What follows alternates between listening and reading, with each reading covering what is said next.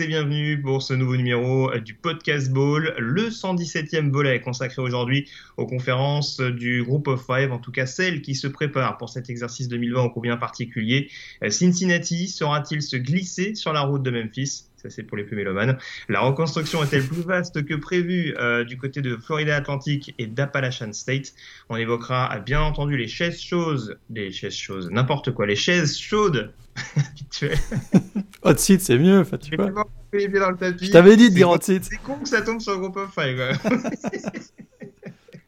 Donc on parlera des hot seats habituels, conférence par conférence, et on dressera euh, bien entendu également en fin d'émission notre tableau annuel des playoffs avec notre vainqueur, tant qu'à faire notre Westman Trophy, etc., etc. Pour en parler avec moi, vous l'avez entendu il y a quelques secondes de cela, le rédacteur et fondateur du site The Blue Pennant, Morgan Lagré. Salut Morgan. Salut Greg, bonjour à tous.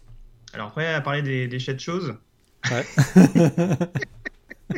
il y a pas mal de choses à dire. Alors, on vous le rappelle, bien entendu, forcément, on n'abordera pas toutes les conférences du groupe of five parce que c'est un peu comme le Power Five. Il y a des conférences qui se sont mises en retrait euh, qui ne participeront pas donc aux, aux joutes automnales euh, de la saison de college football. C'est le cas notamment de la conférence MAC. On attendait de suivre avec attention notamment Jordan Avicel, pass rusher de, des, des, Buffalo Bulls. Euh, c'est le cas également de la Mountain West euh, avec notamment les, les Boise State Broncos hein, qu'on suit, qu'on suit chaque saison avec, euh, avec attention.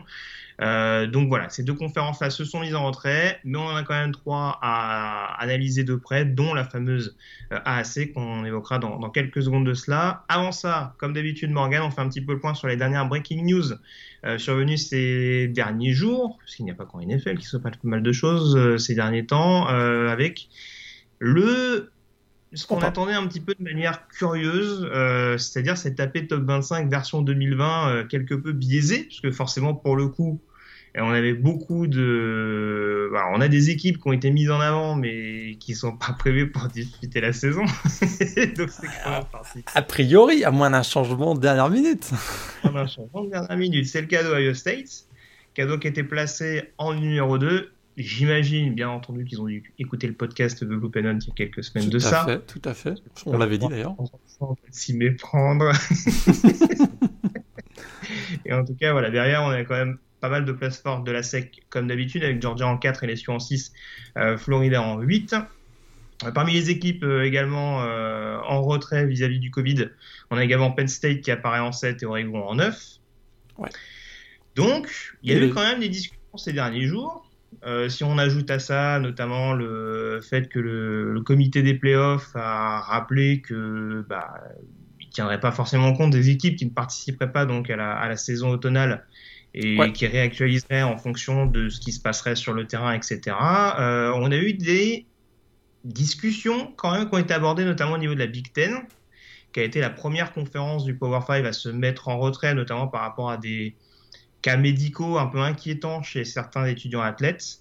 Et euh, finalement, après discussion, euh, a priori, c'est plus ou moins mort dans l'œuf, puisque voilà, il y aurait eu un vote qui aurait entériné la décision de participer à la, à la saison printanière. Est-ce que tu me confirmes ce que je dis ou est-ce que faut, remettre un petit peu plus dans le contexte? C'est vrai que le vote était important parce que euh, bah, il y avait trois facs hein, qui étaient euh, particulièrement Nebraska et Ohio State qui commençaient à remettre en cause euh, le processus de décision d'annulation de la saison, du report de la saison pour le printemps.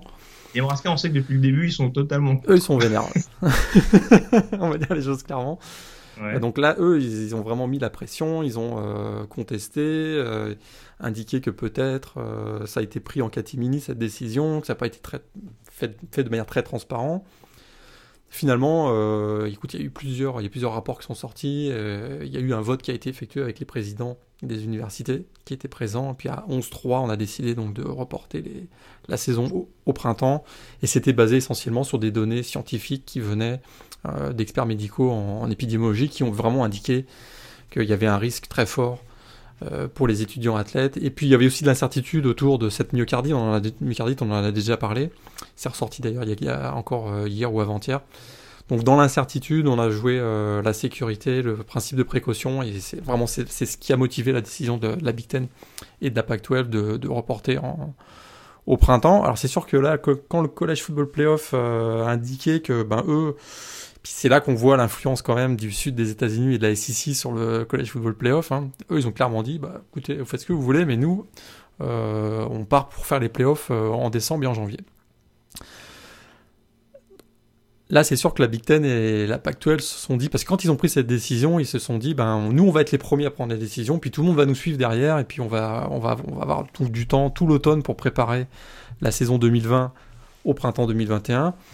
Puis le play les playoffs auront lieu euh, peut-être au même moment que March Madness, mais ça aura lieu fin, mai, quoi, par exemple. Bah, pas du tout. Donc, quand je fais le playoff, ils ont dit, bah, nous, on est parti pour, pour jouer en, décembre et en, janvier. Donc là, c'est sûr que la Big Ten et la Pac-12, euh, ils se sont eu un petit coup de pression. Et c'est vrai que ces derniers jours, on a vu que peut-être euh, on essayait de trouver une façon de jouer peut-être un coup d'envoi à Thanksgiving ou même un peu avant, au mois d'octobre. Donc on sent que là, il y, a quand même grosse, grosse, grosse pression parce que euh, ce qui sauverait un peu la Big Ten et, la Pac-12, c'est s'il y avait la possibilité de jouer le Rose Bowl, par exemple, au, printemps. Parce que là, ça donnerait quand même un objectif un peu euh, prestigieux euh, au-delà du titre de conférence. Il y aurait vraiment un objectif qui serait pas celui de jouer les playoffs, mais de jouer le Rose Bowl, puisqu'on se souvient que le Rose Bowl, par contrat, c'est le champion de la, la, Big Ten et de la Pac-12.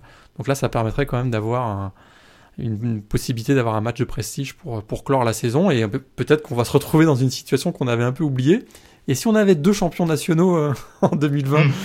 hein, on avait, on avait pu, on avait pu ça, le BCS, à l'époque BCS euh, devait nous protéger de ça, mais est-ce que la Covid va pas nous ramener le college football à deux champions quoi? Après, ce que tu évoques par rapport au Rose Bowl, c'est vrai que c'est intéressant parce que, alors, on sait qu'il y a un gros flou au niveau, on en parlait d'ailleurs en off, euh, au niveau des bowls, justement, qui vont pouvoir se tenir ou pas. Euh, vous n'êtes pas sans savoir qu'il y a beaucoup de bowls qui sont sponsorisés. Et que, donc, forcément, euh, voilà, la crise a quand même fait beaucoup de dégâts aux États-Unis. Donc, je pense, voilà, je suis pas vraiment sûr des derniers échos qu'on a qu'il y a beaucoup de bowls qui vont pouvoir se maintenir, notamment par rapport à ça, au-delà de la simple question du nombre d'équipes euh, qui participeraient euh, effectivement à la saison automnale. Euh, par contre, ce qui sera quand même à surveiller, c'est est-ce qu'il n'y en a pas certains, justement, si justement il y a possibilité de décaler le Rose Bowl, qui serait vraiment consacré à un duel conférence contre conférence, enfin en tout cas les conférences que tu évoquais, Big Ten et Pac-12, est-ce qu'il n'y a pas dans l'idée de réquisitionner d'autres bowls pour avoir également d'autres confrontations comme ça. Ça fera un peu une mini-ligue entre deux grosses conférences, mais en tout cas, ça pourrait déjà donner un peu plus d'intérêt euh, s'il n'y a pas la carotte playoff au bout. Quoi. Tout à fait. Ce qui fait mal quand même, c'est que, souviens-toi, le Rose Bowl, cette année, c'est une demi-finale de playoff.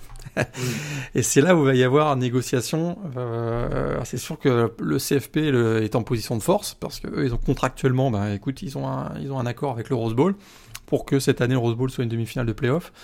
Donc là, si on veut, euh, si la Pac-12 et la Big Ten veut avoir un Rose Bowl exclusif, il faut le sortir de la demi-finale de playoff. Est-ce que le CFP va être d'accord? Quelle va être la contrepartie Enfin, c'est voilà, on va peut-être jouer une, négociation, ou alors on aurait deux Rose Bowl cette année, ce qui serait quand même. Euh, écoute, on, sait que college football est capable de tout, donc. Euh, mais écoute, c'est peut-être ça qui va arriver. C'est peut-être ça qui va arriver. un Rose Bowl demi-finale et un Rose Bowl Big Ten, Big Pac-12 printemps. On donne envie à nos auditeurs en parlant de ça. Mais en tout cas, écoute, euh, l'opportunité d'avoir une saison de, football euh, au printemps, il y, a beaucoup, beaucoup, beaucoup de contraintes. On en est encore très loin. Hmm. Mais je t'avoue que c'est quand même un peu alléchant. Euh, ne serait-ce que le, avoir le FCS au printemps, moi personnellement, je trouve ça super excitant. c'est l'occasion de, voir des, des programmes qu'on ne voit pas régulièrement, un jeu différent. Euh, ça, ça, peut être intéressant. Je trouve que ça peut être intéressant. C'est sûr que ça étire un petit peu la saison. Après, voilà, faut que. C'est la saison morte hein, dans le football. On sait que la XFL, par exemple, a chuté l'année dernière, mais c'est un peu le même principe, hein, c'est-à-dire de, de combler cette partie euh, vide de, pour les fans de, football. Mais là, on pourrait avoir vraiment du compétitif. Ça pourrait être intéressant. Très bien. Bon, bah, écoute, en tout cas, on, attendra de voir un petit peu ce que ça va nous, nous réserver, toute cette saga-là, en tout cas concernant la Big Ten et la Pac-12. T'as pas noté euh, que Notre-Dame est numéro 10, hein, par ailleurs. Ah, c'est étrange. C'est étrange. encore une fois, c'est une année pour le moins particulière. pourquoi pas?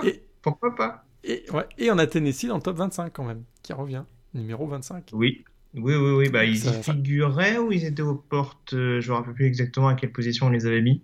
Euh, il ne pas être bien, bien loin. Hein. Ouais, nous a mis aux portes. Puis ça confirme un peu le buzz qu'il y a autour de cette équipe euh, de la SEC qui, qui, a très très bien fini l'année dernière. C'est ça, jusqu'à la prochaine arrestation. Euh, le... Donc on suivra ça. Après, voilà, bon, je ne vais pas faire le, la personne ultra pessimiste ou l'oiseau de mauvais augure, mais bon, voilà. Déjà qu'on s'assure que la saison euh, automnale ira jusqu'au bout. Bon, pour l'instant, il n'y a pas de signe contraire, mais on rappelle que contrairement à la NFL, où on a fixé une deadline pour les joueurs qui, qui se mettraient un peu en retrait, c'est pas encore le cas du côté du collège football avec des joueurs qui continuent encore une fois de se mettre en retrait, peut-être qu'au bout d'un moment, quand certains gros programmes ont un excès de joueurs qui diront Oh là c'est un peu chaud votre histoire, ils commenceront à dire ah, peut-être que se calquer sur la Big Ten, la Pac-12, c'est pas si bête que ça. Mais bon, euh, bah, sans transition. Ouais, juste, juste, une petite remarque les gros programmes, eux, ils vont, ils vont être protégés par le portail des transferts.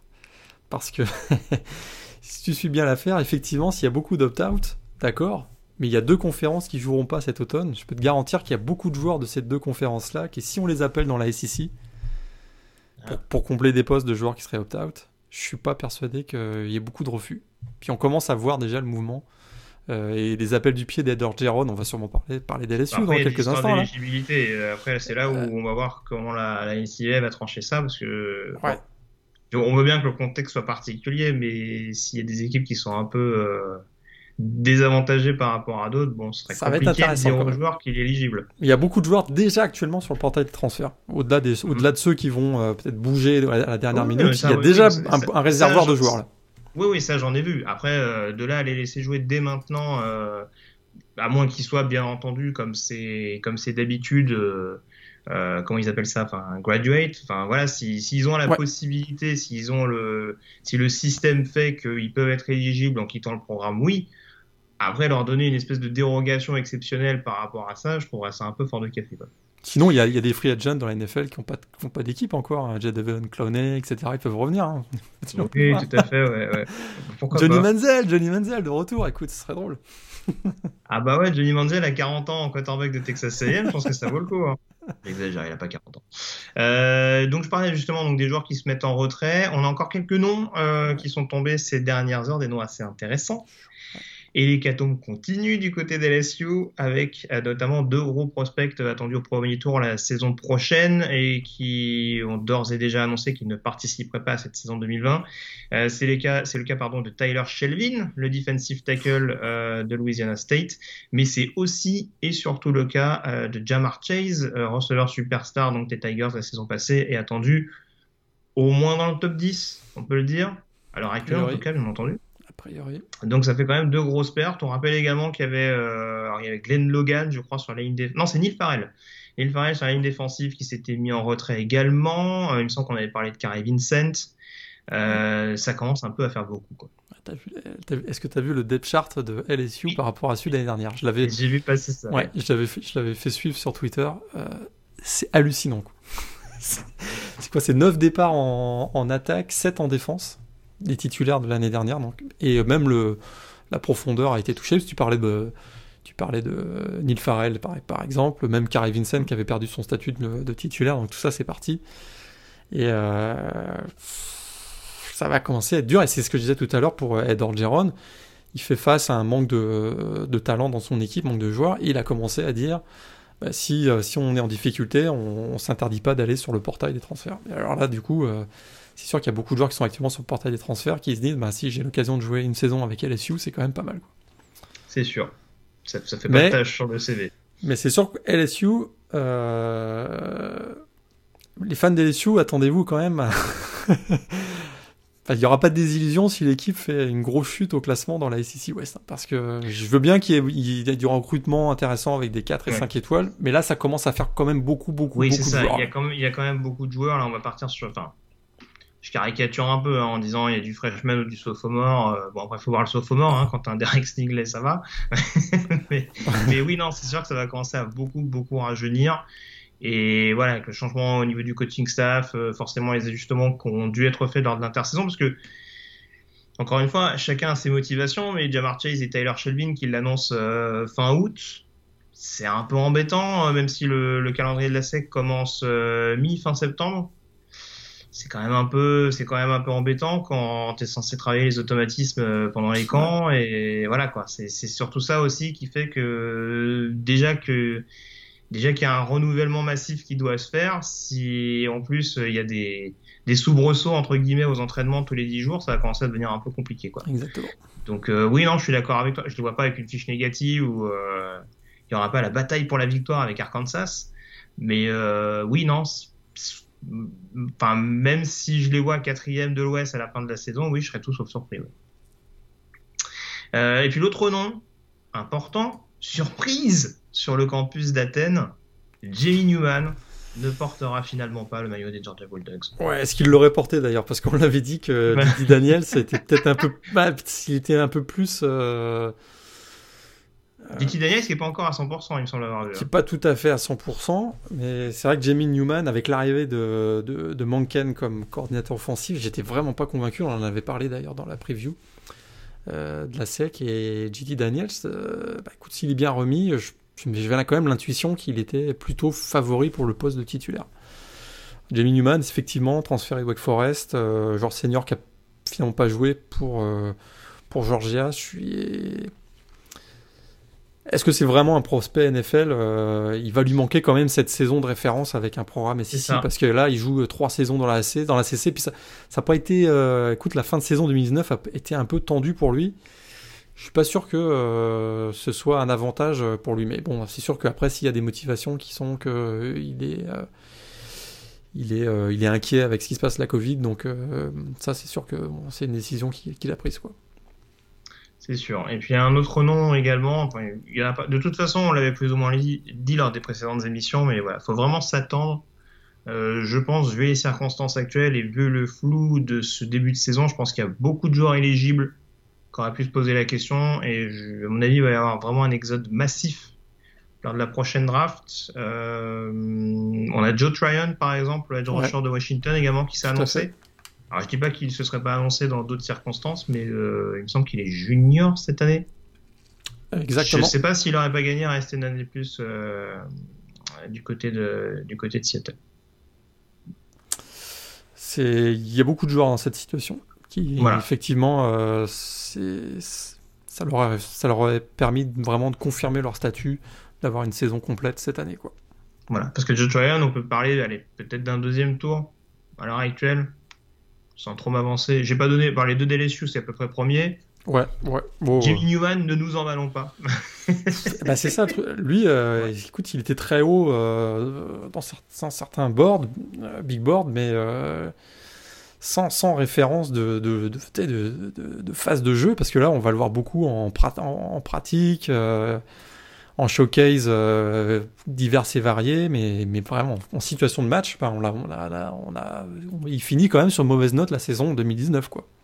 C'est ça. C'est un gros, gros début de saison 2019 et le fait d'avoir été le, principal moteur offensif de Wake Forest avec Sage Mais quand ça a commencé à compter en, au mois de novembre, bah, il s'est un peu écrasé. quoi. Donc ça, c'est un peu. Euh, mais voilà, c'est sûr que rester une année de plus, de toute façon, ça l'aurait, ça l'aurait forcément plombé et ça aurait joué contre lui. Ouais tu drafts pas un mec euh, que Georgia a finalement benché. Euh, ça, c'est sûr. Alors qu'il arrivait comme la nouvelle pépite, euh, admettons, au troisième ou quatrième tour. Est-ce qu'il y a, ça qui a, qui a été pris en compte aussi? Pas impossible. Voilà. Bon, voilà ce qu'on pouvait dire globalement. Je sais pas s'il y a d'autres breaking news que tu as vu circuler. on avait des. On a des quarterbacks titulaires qui ont été officiellement annoncés. Donc Spencer Rattler, bah, ça on le savait à peu près, mais là officiellement, il va prendre donc la succession euh, du prochain quarterback titulaire des Eagles de Philadelphie, euh, Jalen Hurts. Euh, et puis il y a James Blackman, James Blackman aussi. Hein, on voulait voir si peut-être on allait avoir Purdy du côté de Florida State, mais finalement c'est James Blackman qui était confirmé au poste de titulaire. Ouais, c'est ça. McDermott, il a dit c'est assez le bordel. Je vais ouais. pas mettre un quarterback trop ouais. Je pourrais peut-être gagner trop vite. Euh, je vais plutôt mettre Blackman. on va se faire ridiculiser. Il faut quand même que je, je reste dans la lignée des deux trois dernières saisons. Donc, euh... c'est pas. Je sais pas. Je Blackman. Eh, et puis hier soir, il y avait deux matchs quand même. Oui, oui. Les premiers scores. On enregistre cette émission le vendredi. Premier score. 4 ouais, 4. Oui, bah oui. Et eh, Sunbelt en force, on peut le dire. Sunbelt en force. On a South Alabama qui, bat, qui gagne à Southern Miss. Première victoire depuis 2007 en déplacement. Ils avaient perdu leurs 15 derniers matchs à l'extérieur. Première victoire. Et euh, ouais, ils ont été quand même très solides. Et j'ai découvert un joueur, Jalen Tolbert, hier. ça va vite. Hein. Ça, ça, il va vite. Il va très très vite. Je sais pas si si euh, ce serait un prospect NFL, mais il va très très vite. Et du côté de Southern Miss, on a vu quand même Frank Gore, Frank Gore Jr. quand même. Oui, sympa. Alors que son père est encore en entraînement des Jets. Exactement.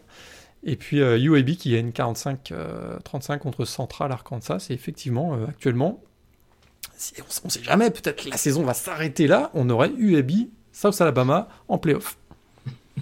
En finale nationale. en finale nationale, même, oui. Bah, alors, c'est pas parce qu'il y a Army Navy qui va jouer, ils ont dit que quoi qu'il arrive, ils vont jouer, donc on aurait peut-être, euh, voilà, nos quatre équipes des playoffs seraient peut-être Army, Navy, UAB et ça, ça va. pas là-bas, champion national, et on n'en parle plus. Je pense que ça me paraît, ça me paraît la, moindre des choses. Mais oui, oui en effet, j'ai pas encore vu les matchs, mais je vais, je vais regarder ça avec attention. Central Arkansas, ça, ça a pas l'air, euh, ça a pas l'air tout pourri, hein. Ils avaient gagné à bah, il me semble, la semaine dernière. Exactement, sur un dernier drive. Et euh, avec un super. Lujuan Winningham aussi, c'est un, receveur intéressant, spectaculaire. Et euh, effectivement, ils n'ont pas été ridicules face à UAB, qui est quand même, on va peut-être en parler tout de suite, mais qui, qui fait partie des favoris dans sa conférence. Tout à fait on, va en parler, on va en parler tout à l'heure si vous préférez. Je préfère commencer par la, par la conférence ACC. Donc, on va évoquer les conférences du groupe of dès à présent avec euh, donc la Sunbelt, la conférence USA et, pour, et tout d'abord la conférence américaine.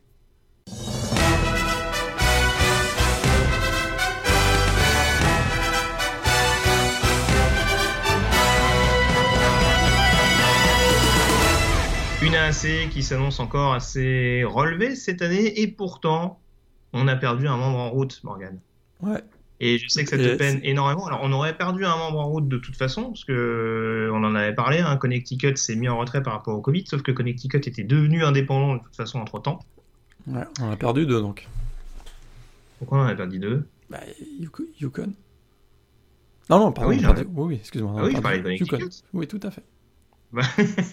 Mais ah, tu comptes Connecticut et Yukon. Et Yukon. tu veux et attends. Rappeler, c'est pas bien pour les fans de skis. Et je sais qu'il y en a des milliers en France. et Donc du coup, on se retrouve à 11 équipes. Mais bon, sans être mauvais esprit, on va dire que c'est la douzième supposée qui s'est retirée, donc ça reste quand même une conférence assez, assez relevée. Euh, la finale la saison passée, on le rappelle, c'était donc Memphis-Cincinnati, mm-hmm. qui a mis fin à l'hégémonie de Central Florida ces dernières saisons. Euh, avec la victoire des Tigers, qui avaient participé donc à un ball majeur perdu contre, contre Penn State. Est-ce qu'on doit s'attendre, au vu du plateau qui nous attend, à des retrouvailles entre les Bearcats et les Tigers Je t'aurais dit oui il y a une ou deux semaines. Mm-hmm. Je t'avoue que le opt-out de, de Gainwell. Ah mais ça c'est pas grave, ils sortent des running back tous les trois jours à Memphis. Ah. C'est-à-dire, juste pour planter le décor jusqu'au bout, on en a parlé lors de la preview top 25, il y a changement de coaching staff, et notamment de head coach. Ouais, euh, tout à fait. Bah, c'est vrai que ça leur a pas, comme on l'avait dit euh, dans, le top 25, ça leur a pas trop, ça leur a pas joué de tour ces dernières années, parce que c'est vrai qu'ils ont quand même la transition entre Justin Fuente, on parle de Memphis, donc entre euh, la transition entre Justin Fuente, Mike Norvell, c'est quand même super bien passé. Même Mike Norvell a fait même mieux que Justin Fuente. là, du coup, c'est Ryan Silverfield qui, qui arrive. Et euh, ils ont ces dernières années toujours basé leur jeu quand même sur plutôt sur le jeu aérien. On avait eu Paxton Lynch, on avait eu Riley Ferguson. Là, cette maintenant, depuis 2-3 ans, on a, on a Brady White qui est euh, a 33 touchdowns l'an dernier, donc qui est très très très solide. On sait qu'il y, a un receveur qui émerge, la Calvin Austin euh, de Third, qui a été très bon. Il y a, aussi des au niveau des Titans, ils sont pas, ils sont assez bons. Il y a Pop Williams aussi qui revient au niveau du receveur, mais je trouve que voilà, ça marchait bien aussi offensivement de manière dans les, airs parce que au sol, tu l'as dit, ils, arrivaient régulièrement à trouver euh, une arme forte, un joueur qui va porter souvent le ballon et qui va porter bien le ballon. Et l'année dernière, Kenneth Ganwell, c'est presque 1500 yards au sol. Et là, on l'a indiqué tout à l'heure, il opt-out. Et là, je suis un peu plus inquiet, même s'il y a Damonte Coxy qui est de retour, si je ne me trompe pas, derrière une bonne ligne offensive. Memphis, ils perdent, ils perdent un gros morceau quand même, je trouve, avec, euh, avec Kenneth Gainwell, et je suis un peu inquiet. Je me dis que Cincinnati, on va, ils ont peut-être, euh, ils ont peut-être plus d'arguments que, plus de, stabilité que, que Memphis. Euh. Alors, alors, si je suis ton raisonnement, ouais. donc Cincinnati, y crois, pas encore Memphis. Cincinnati, j'y crois. Je suis plus, je suis plus certain. Ouais, j'ai plus de certitude pour Cincinnati que Memphis. Là, ça ouvre la porte. Ça ouvre la porte. Vas-y, vas-y. Ça ouvre la porte pour une troisième équipe. Tout à fait. Alors, on va y dire. Est-ce que je m'avance si je considère les Bearcats comme la meilleure défense de la conf? Largement. Ouais, je pense que. il, y a quand même... J'aime beaucoup leur backfield défensif. Je sais plus si on en avait parlé lors du top 25, mais euh, il y a quand même un groupe qui va être assez solide avec notamment Matt Gardner, leur cornerback qui, est désormais sophomore. Ouais, tout à fait. Puis euh, euh, en safety, il récupère James Wiggins, je crois, qui était blessé pendant une bonne partie de la campagne dernière. Saison blanche l'année dernière, quasiment, ouais, tout à fait. Mike J. Sanders sur sur, le, sur le pass rush. Ça fait quand même pas mal de d'armes dissuasives, on dira, pour euh, au moins permettre à l'attaque et, à, Desmond Reader, le quarterback, de faire, de faire des diffs. Ouais, et surtout, ils, ont, ils se sont ajustés en, en, cours de saison dernière. Ils avaient démarré 4-3, ils ont fini en 3-3-5, et ça a été plutôt très très bon. Et du coup, euh, je pense que le coordinateur défensif, Marcus Freeman, va reprendre un peu cette formule en 2020. Et ça reste pour moi effectivement la meilleure défense, assez largement d'ailleurs, de cette conférence euh, AAC. Donc, euh, je, suis un peu plus, euh, je suis un peu plus certain de, moi pour, pour Cincinnati, qui en plus a une instabilité sur la ligne offensive, et ça, on sait que ça, ça va être important parce qu'ils euh, ils doivent trouver un remplaçant au running back Christopher Warren qui est parti. Il y aura peut-être on va peut-être voir Jérôme Ford, hein, l'ancien d'Alabama, qui, qui, qui, même un haut prospect du côté du Crimson Tide et qui a, été transféré à Cincinnati. C'est sûr, c'est sûr. Donc à, surveiller. Il n'y a, qu'une équipe de mémoire qu'ils avaient vraiment ouvert l'année dernière, c'est Ohio State. Mais qui, Ohio State n'a pas ouvert l'année ouais, Ils avaient ouais, ils avaient pas tenu longtemps, effectivement, face à, face à Ohio State. C'était peut-être un petit cadeau de les retrouvailles entre Luke Fickle et le programme de Columbus ah, ont été pour le moins délicates. C'était peut-être un petit cadeau de l'ancien euh, assistant de Urban Meyer euh, du côté de euh, Ohio State, je sais pas. C'est ça. Donc du coup, tu as des réserves sur Memphis, d'où ma question qui est éventuellement la deuxième équipe capable de se mettre dans le chapeau. Est-ce que ce serait un programme qu'on connaît plutôt pas mal du côté d'Orlando? J'ai l'impression que le programme d'Orlando, que je voyais moi initialement plutôt numéro 3, là euh, je me demande s'ils vont pas se glisser, effectivement. On parle de Central Florida, donc. Champion national 2017, on le rappelle. Euh, une équipe qui, domine la AC depuis 3 ans. Écoute, ils ont un bilan de 35-4, c'est quand même pas mal. Il y a eu un petit, euh, petit coup de moins bien l'an dernier. C'est vrai qu'il y a eu la blessure, ben, c'est sûr qu'on se souvient de la blessure de Mackenzie Milton, mais qui avait ouvert la voie quand même à son successeur, qui a été quand même plutôt solide. Kenzie Milton qui est, qui est, remis sur pied, hein, qui sera sûrement pas titulaire à mon avis, mais en tout cas qui, euh, on l'a vu, on l'a vu disputer des snaps aux entraînements de, de Central Florida. Ce qui quand même est un, un exploit vu, le, ah la blessure qu'il avait subie. Et euh, c'est sûr que son successeur, donc Dylan Gabriel, a quand même plutôt bien fait l'an dernier. Euh, je trouve que c'est un programme qui a réussi sa, sa transition aussi. Hein. Scott Frost est en partie, Josh Heupel est arrivé. Et ça, a plutôt bien, bien marché. Euh, ça va rester toujours explosif en attaque, donc il y aura toujours Dylan Gabriel, il y aura Gabriel Davis, je crois, qui est, pas opt-out là, qui va revenir.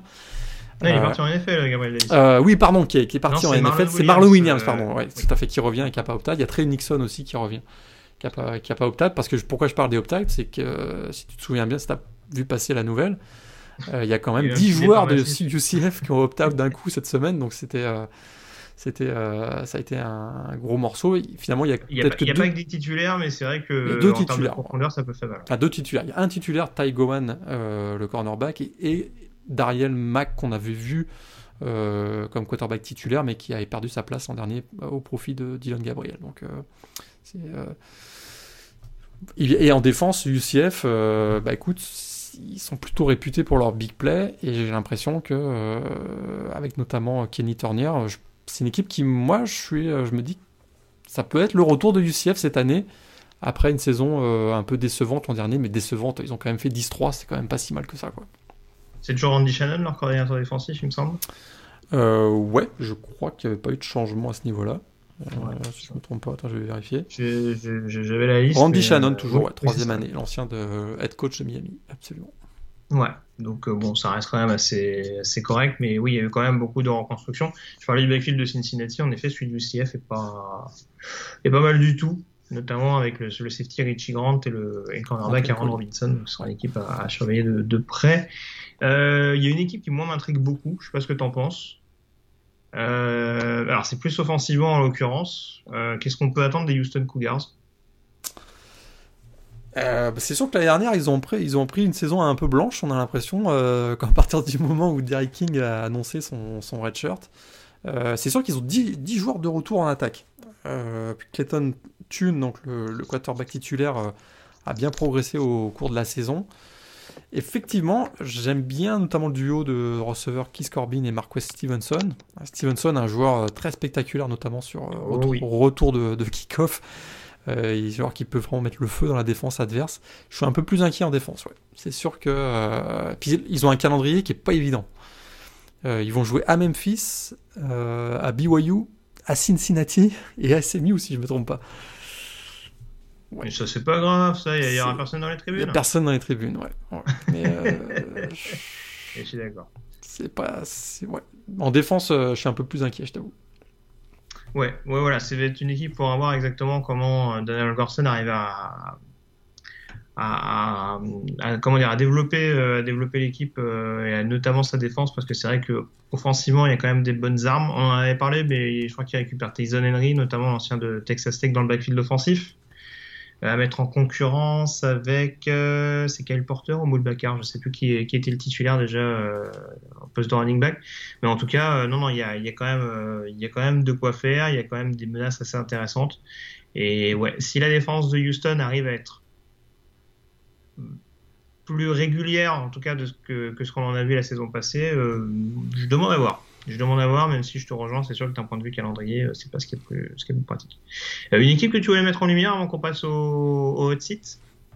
SMU, attention, hein, ils sortent de leur. Euh, écoute, ils ont fait leur meilleure saison l'an dernier depuis le fameux Pony Express de début des années 80. Ils perdent beaucoup en attaque quand même. Ils, ouais. bah... Ils, ils, ils, gardent Reggie Robertson en receveur.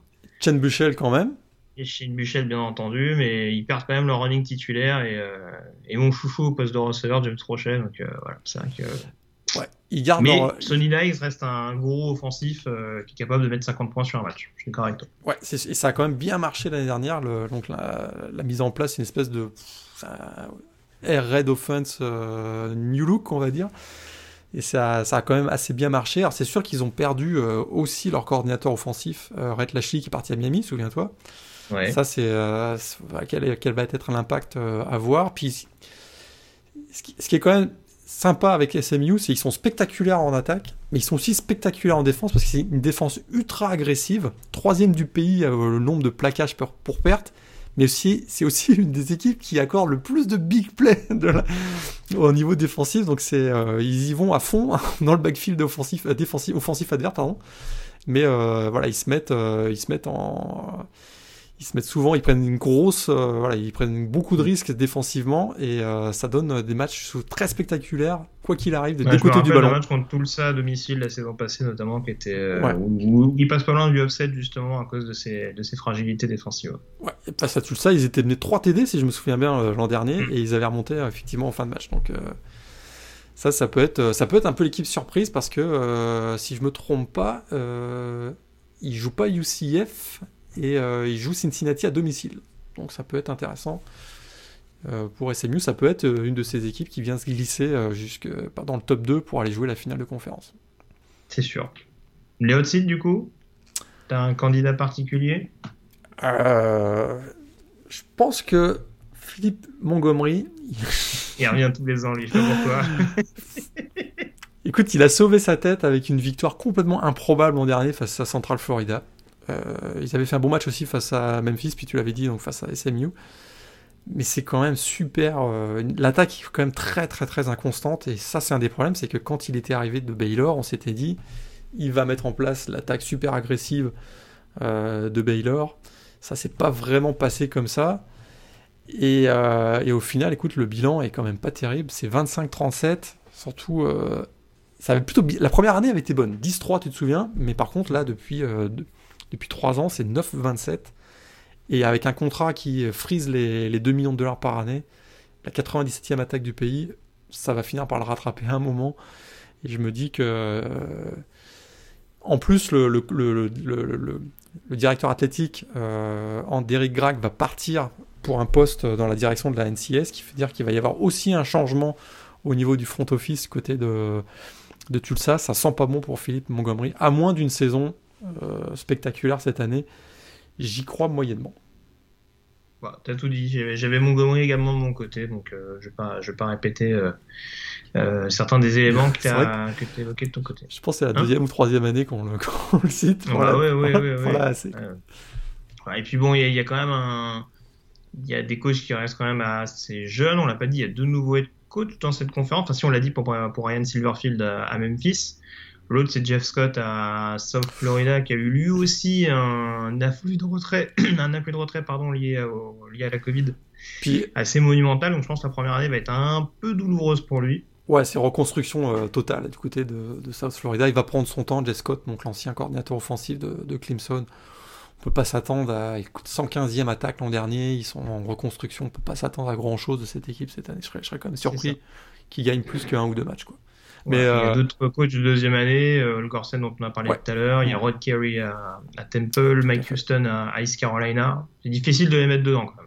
Ouais, East Carolina, il y a un joueur ultra spectaculaire quand même, c'est leur quarterback là, euh, Alton Allers. Euh, ça pourrait être une des révélations de la saison dans la conférence. Il a, il a très bien fini. Euh, une équipe qui marque beaucoup beaucoup de points sur les derniers matchs. C'est peut-être, euh, ça pourrait être une des surprises. Puis on n'a pas parlé de Navy, mais écoute, ils avaient fait 3-10. moins bien. Hein. ouais, c'est ça. Écoute, ils ont fait 3-10 en, 2018, 11-2 l'an dernier, alors qu'on pensait que du Matalolo était quasiment sur le hot seat. Il a très très bien fait, mais c'est vrai que ils ont perdu Malcolm Perry quand même. Oui. Et là, c'est quasiment euh, toute l'attaque, même presque toute l'équipe qui est partie euh, au moment de la draft NFL. Et c'est un peu l'anti-SMU. Hein. Ouais, ouais, c'est vrai. Mais ouais, c'est sûr que autant Air Force, euh, avec sa triple option, ils ont ouvert un peu plus au jeu aérien ces dernières années, mais Navy, ça reste effectivement très basé sur le jeu au sol. Quoi. Après, ça marche ces dernières années, donc oui, non, je te rejoins. faut, pas, faut pas les exclure. Franchement, Navy, c'est toujours une équipe qui est difficile forcément parce que bon, j'ai pas dans l'idée qu'ils axent leur recrutement sur euh, sur les sur, forcément les qualités footballistiques. Euh, c'est sûr que euh, si tes linebackers ne, ne dominent pas le deuxième rideau, tu, peux prendre cher contre Navy. Parce que c'est voilà, c'est c'est une équipe voilà qui est habituée à nous surprendre, mais qui peut très bien. Je les vois pas au fin fond de la conférence, mais ils peuvent très bien être 7-8 comme ils peuvent être à la lutte pour la finale de conf. En fonction de, en fonction de comment le système a été euh, ingurgité par, par les, par les cadets. Exactement. C'est des cadets, c'est là-bas, on est d'accord. Oui. Cadets, tout à fait. un doute. Euh, donc voilà ce qu'on pouvait dire. Ta finale de conf, du coup Eh bien, Cincinnati, je pense que vous avez compris. Eh bien, je vais dire Cincinnati, Central Florida. D'accord. On sait qu'ils s'adorent les deux ils se sont upsetés euh, l'un l'autre ces dernières années, et souvent dans des fins de match un peu houleuses. Ouais. On avait dit que UCF, le déplacement à Cincinnati en dernier, dans le froid au mois de novembre, ça allait être difficile. Ben, ça avait été confirmé avec une victoire des Burkett. Euh... Cincinnati également, vous l'avez compris. Je suis quand même curieux de voir ce que peut faire Mike McIntyre avec cette défense de Memphis. Euh... Allez, j'y vais quand même avec Cincinnati Memphis. Je pense que la première saison, je suis d'accord avec toi, il y a le départ de Gainwell qui est tout sauf, tout sauf négligeable, pardon. Mais peut-être que dans les tranchées, ça va réussir à tenir un minimum. Donc euh, Cincinnati Memphis pour moi. Et du coup, ton vainqueur sur, euh, sur, le match entre les, les Bearcats et les Knights? Cincinnati, la défense. C'est, euh, je sais pas, on m'a toujours dit Defense wins championship, c'est ça? Donc bah là, c'est exactement ça. La défense de Cincinnati qui bat l'attaque de Central Florida. Cincinnati pour moi aussi, vainqueur donc contre Memphis pour la revanche de la saison passée. On a fait le point donc sur la AC, on peut désormais euh, tourner la page et s'intéresser à la conférence USA.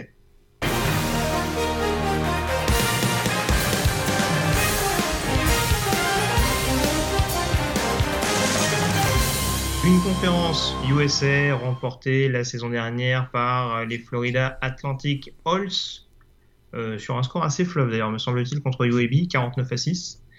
Euh, le truc, c'est qu'il y a eu quand même une petite reconstruction, mine de rien, du côté de Boca Raton, euh, avec le départ de l'emblématique head coach Len Kiffin, Je dis emblématique, hein. dès qu'il fait plus de deux saisons dans, un programme, il dit emblématique. Hein. Je préfère vous le dire.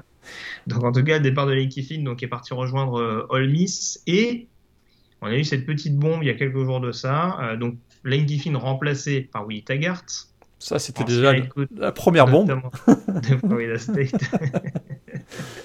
Et donc l'autre bombe, euh, c'est euh, le départ euh, du quarterback titulaire du programme des Halls, Chris Robinson, qui laisse donc bah, personne. Un trou béant, c'est peut-être un peu exagéré, mais en tout cas, vu ce qu'il avait proposé la saison passée, ça laisse quand même Florida Atlantic un petit peu dans le doute. Et on a le droit de se demander si vraiment les Halls peuvent avoir les épaules, surtout avec ton grand ami Willie Taggart, pour éventuellement garder la main sur cette conférence USA.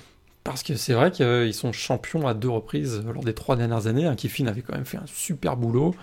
Euh, Taggart, ça s'est quand même pas très bien terminé à Florida State.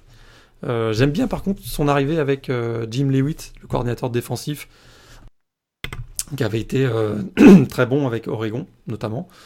Donc ça c'est plutôt intéressant au niveau du coaching staff, même si je ne suis, pas un gros fan de Willie Taggart et de sa méthode notamment, mais c'est sûr que la mauvaise nouvelle, hein, c'est le départ de Chris Robinson, parce que là, on se retrouve avec Nick Tranti pour le remplacer, qui n'a pas vraiment euh, d'expérience du tout. Ah, je sais pas, il y a le fiston Taggart qui vient d'arriver. ouais, euh, ouais c'est vrai, il, vient de signer, absolument. Mais euh, ce qui est dommage, c'est qu'ils avaient plutôt, ils avaient plutôt bien géré leur intersaison parce que, notamment en faisant avec trois joueurs venant du FBS hein, qui avaient signé, qui s'étaient engagés, Michael Irving de deux, donc le, qui arrivait le Titan qui arrivait de Miami, fils de TJ Chase, le receveur de Clemson qui était arrivé, et un autre receveur, donc Aaron Young qui arrivait de Duke, plus euh, les retours de John Mitchell et euh, Willie Wright qui étaient deux receveurs euh, plutôt bien cotés. Donc c'est un peu dommage que au poste de quarterback, là, il y, a une grosse incertitude. Et ils ont peut-être assez de talent pour gagner leur division. Mais va falloir que Tronti fasse la job. Hein. C'est sûr que si, si c'est s'il trouve pas s'il pas efficace assez rapidement dans la saison, il pourrait se retrouver en milieu de tableau et, ça pourrait leur coûter cher en fin de saison. Si on parle de l'autre outsider, du coup, enfin l'autre gros favori de cette conférence USA, euh, UAB, ça a quand même été un peu plus calme pendant l'intersaison. Euh, Billy Clark, le head coach, est toujours là. Si on reste sur les postes clés, euh, on a toujours Tyler Johnston également, Tyler Johnston third, qui reste euh, du côté de Birmingham, euh, qui avait du bon et du moins bon la saison passée. Il y a quand même pas mal de déchets, pas mal d'interceptions. Euh, alors tu l'as vu jouer notamment hier, donc c'est une question un peu piège. Est-ce que pour toi il peut, il peut quand même s'améliorer et permettre à UAB de remettre la main sur cette, sur cette conférence? C'est sûr que c'est un joueur flamboyant qui, voilà, qui prend beaucoup de risques.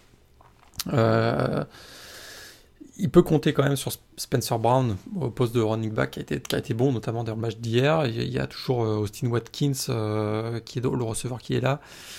Euh, ce qui est plus intéressant, alors ça s'est ça s'est pas vu hier face à Central Arkansas, mais je trouvais que la défense, il y avait quand même notamment deux prospects NFL a priori, les defensive ends Jordan Smith et Chris Small. Il y avait un, joueur intéressant aussi au niveau au poste de defensive back, donc Brante Harris. Mais hier, face à Arkansas, Central Arkansas, j'étais un peu inquiet. Euh, j'étais rassuré offensivement, mais défensivement, bof. Euh, ça reste quand même double champion de la division Ouest dans la conférence CUSA. A priori, ça. en 2018. Hein. C'est pour ça aussi qu'on met en avant ces deux programmes-là, c'est qu'on a le vainqueur 2017, 2018, 2019 dans ces deux programmes. Ouais, c'est sûr qu'ils semblent avoir un, voilà, petit temps d'avance euh, en termes de pas de préparation, mais de stabilité, parce qu'il y, y, a quand même beaucoup de joueurs qui sont de retour par rapport à des programmes comme Louisiana Tech ou, euh, Southern Miss notamment. Mais euh, c'est sûr que Tyler Johnston a, attention aux blessures aussi. Il a souvent été embêté par ça. Euh, il va falloir qu'il fasse quand même attention à certains, matchs. même si c'est vrai qu'ils joueront Western Kentucky et Southern Miss, deux candidats crédibles dans, dans la CUSA, ils joueront à domicile. Alors justement, d'où ma question. On, va suivre à peu près le même fil conducteur que la conférence que la que la AC, parce qu'encore une fois, on va pas on va pas forcément énumérer tous les programmes. Il y en a beaucoup en plus dans la conférence USA en l'occurrence. 13 euh, de mémoire ou 14 J'en veux plus. 13 puisque euh, Old Dominion euh, a décidé de jouer. Alors c'est drôle, eux ils ont décidé de jouer au printemps. On ne sait pas contre qui et avec qui parce que parce que la USA joue cet automne, mais Old Dominion effectivement jouera pas cette année. Bon, c'est un peu comme Connecticut, hein. c'est un peu, c'est un peu dans les bas-fonds de la, de la conf en, l'occurrence. Euh, donc du coup, derrière UAB et derrière Florida Atlantic, est-ce que tu as une troisième équipe qui est euh, à surveiller de près pour toi? Est-ce que l'outsider habituel, Marshall, est à surveiller?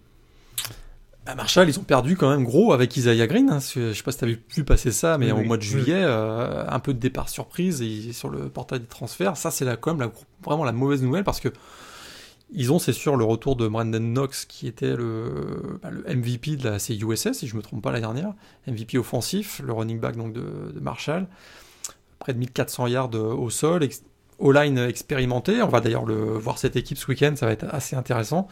Ils avaient plutôt bien terminé la, la saison dernière. Euh, euh, bon, même s'ils ont pris 48 points face à UCF au, Gasparia Bowl, mais effectivement, Marshall, ils ont, euh, ils avaient quand même, ils avaient une trouve, qui était qui était bien équilibré avec un Isaiah Green qui pouvait être vraiment le, moteur et, faire basculer cette équipe comme un, comme un prétendant. Là, son, euh, son départ euh, les met quand même dans une situation un peu difficile, je trouve. Je, trouve que par exemple, euh, Western Kentucky dans cette division Est est peut-être peut en meilleure position avec, bah, on sait qu'il y a l'arrivée de Tyrell Pigrom, hein, le, quarterback de l'ancien quarterback de Maryland. toujours Gage Walker au poste de running back solide défense aussi, euh, qui était euh, dans le top 25 à un moment donné, même euh, qui été en top 25 en fin de saison. Puis le, Defensive Player of the Year en défense, donc D'Angelo Malone. Donc je trouve que Western Kentucky sont peut-être voilà, un, peu en avance par rapport à Marshall. Ouais, alors je ne sais pas si on peut les catégoriser comme une équipe capable en tout cas de, faire des différences. Je, serais curieux de suivre ce que va faire une équipe comme Charlotte. Et moi, je suis d'accord. Qui a montré de bonnes choses euh, ces derniers mois, qui s'est même qualifié pour un bowl l'année dernière. C'est vraiment une équipe qu'on donnait pour. Euh, qu'on annonçait comme le, le, paillasson de service dans la, dans la CUSA. Et je trouve que l'arrivée de Will Ely pour sa première, hein, l'ancien head coach euh, de d'Austin PA, euh, ils ont de leur receveur que j'aime beaucoup, Victor Tucker. Euh, mais je trouve que, oui, en tout cas, il y a, il y, a une, il y a une bonne émulation, je trouve, dans cette, euh, dans cette équipe. C'est vraiment un programme qui progresse, alors qu'on l'a dit tout à l'heure, paradoxalement, il y a des équipes qui rentrent un peu plus dans le rang. On parlait d'équipes qui ont perdu des quarterbacks. Euh, il y a un gros point d'interrogation sur Florida International, qui était pas si mal au début avec Butch Davis et qui a l'air en effet de souffrir un peu plus. Et Charlotte, en l'occurrence, ce qui est bien, c'est qu'ils ont l'air quand même d'être. Ils sont sur une bonne série. Ils ont quand même enchaîné 5 matchs sans défaite euh, en fin de saison passée. Euh, ils ont quand même eu un peu le vent en poupe. Euh, je parlais également d'autres équipes avec quarterback, j'en profite en même temps, hein, mais North Texas par exemple qui perd, euh, qui perd Mason Fan au poste de, au poste de QB. voilà, Middle Tennessee, c'est toujours un petit peu moyen. Il y a quand même, je pense, moyen, encore une fois, sans les annoncer en finale de conf.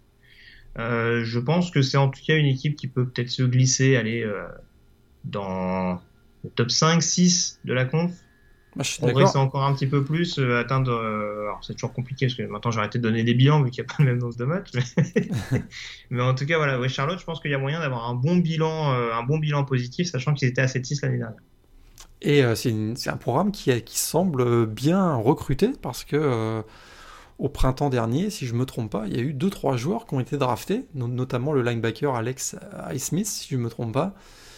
Et ça, c'est euh, un programme qu'on s'attendait pas forcément voir euh, régulièrement à la draft. Et il semble qu'il euh, n'est pas le seul, d'ailleurs, je c'est ça, il y en avait trois. Il y avait aussi Benny Lemi aussi, Lemay, le, le, running oui, Benny Lemay, le, running back. Qui a été drafté aussi, si je ne me trompe pas. Défensivement, ils ont quand même sorti quelques joueurs. Hein. Il me semble que Larry Ogunjobi sort de là-bas.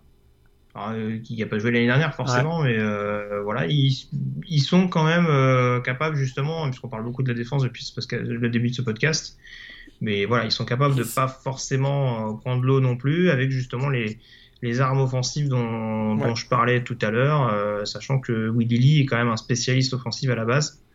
Donc, euh, non, il y a quand même, euh, il y a quand même des choses qui m'amènent à penser que éventuellement Charlotte, au milieu du marasme entre guillemets, en tout cas des incertitudes globales, peut éventuellement tirer son épingle du jeu. Ouais, je suis d'accord. Et puis pour Florida International, effectivement, ils ont perdu leur quarterback James Morgan. Puis là, c'est ça a été moins bon l'an dernier. Hein. Ils ont fini 6-7. Euh, ah, ils, ont, ils ont quand même l'arrivée du linebacker Tyson Maivea, donc l'ancien de Boise State, qui on espère sera, le, sera un peu le leader de la défense, mais euh, le momentum est pas super favorable pour euh, Florida International ces, ces dernières saisons.